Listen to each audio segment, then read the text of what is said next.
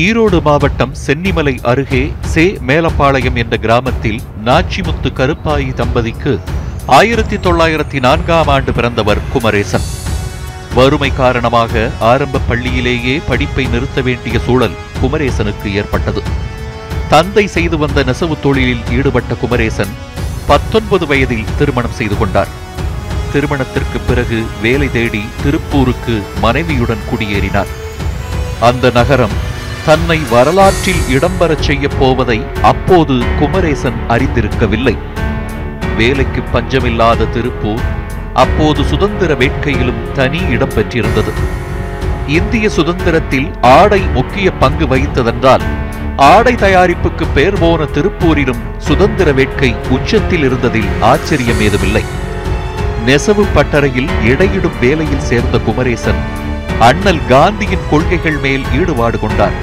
அதன் விளைவாக போராட்டங்களில் பங்கேற்று திருப்பூர் குமரனாக அனைவராலும் அறியப்பட்டார்.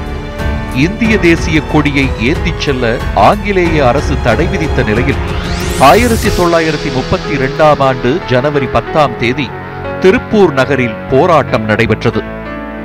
இதில் பங்கேற்ற திருப்பூர் குமரனிடம் மூவண்ணக் கொடியை கீழே போடச் சொல்லி காவலர்கள் தாக்கினர்.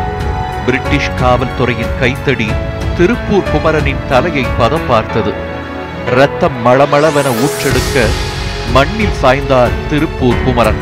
ஆனாலும் அவர்தம் கையில் தாங்கி இருந்த கொடி விண்ணை நோக்கி தலை நிமிர்ந்து நின்றது. தீவிர சிகிச்சை அளிக்கப்பட்ட திருப்பூர் குமரனின் உயிர் ஜனவரி பதினொன்றாம் தேதி பிரிந்தது.